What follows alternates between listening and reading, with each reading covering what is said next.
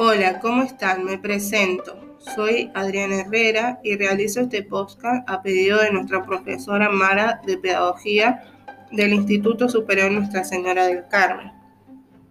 En esta instancia voy a hablar sobre las aulas heterogéneas, las cuales implican distintos modos de organizar, de organizar los tiempos, espacios y el uso de recursos. Ahora bien, ¿qué son las aulas heterogéneas? Podemos decir que es un espacio en el que todos los alumnos con dificultades o destacados pueden progresar con resultados conformes a su potencial desde lo cognitivo, personal y social. Podemos hablar de este tipo de aulas porque existe la diversidad, que es la diferencia que hay entre los alumnos.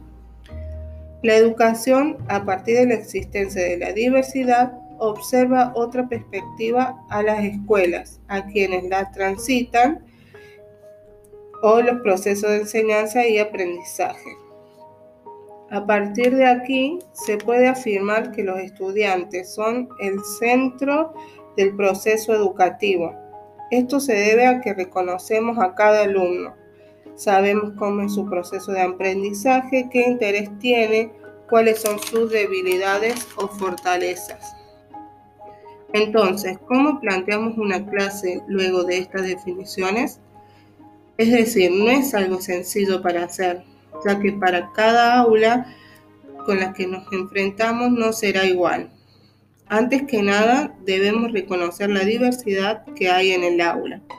Luego debemos emplear el cambio de perspectiva, es decir, ver las diferentes maneras de enseñar que podemos encontrar. Después habrá que determinar los contenidos básicos que los alumnos necesitan aprender. Entonces, planteamos consignas auténticas para que los alumnos elijan y toman decisiones, apropiándose del aprendizaje.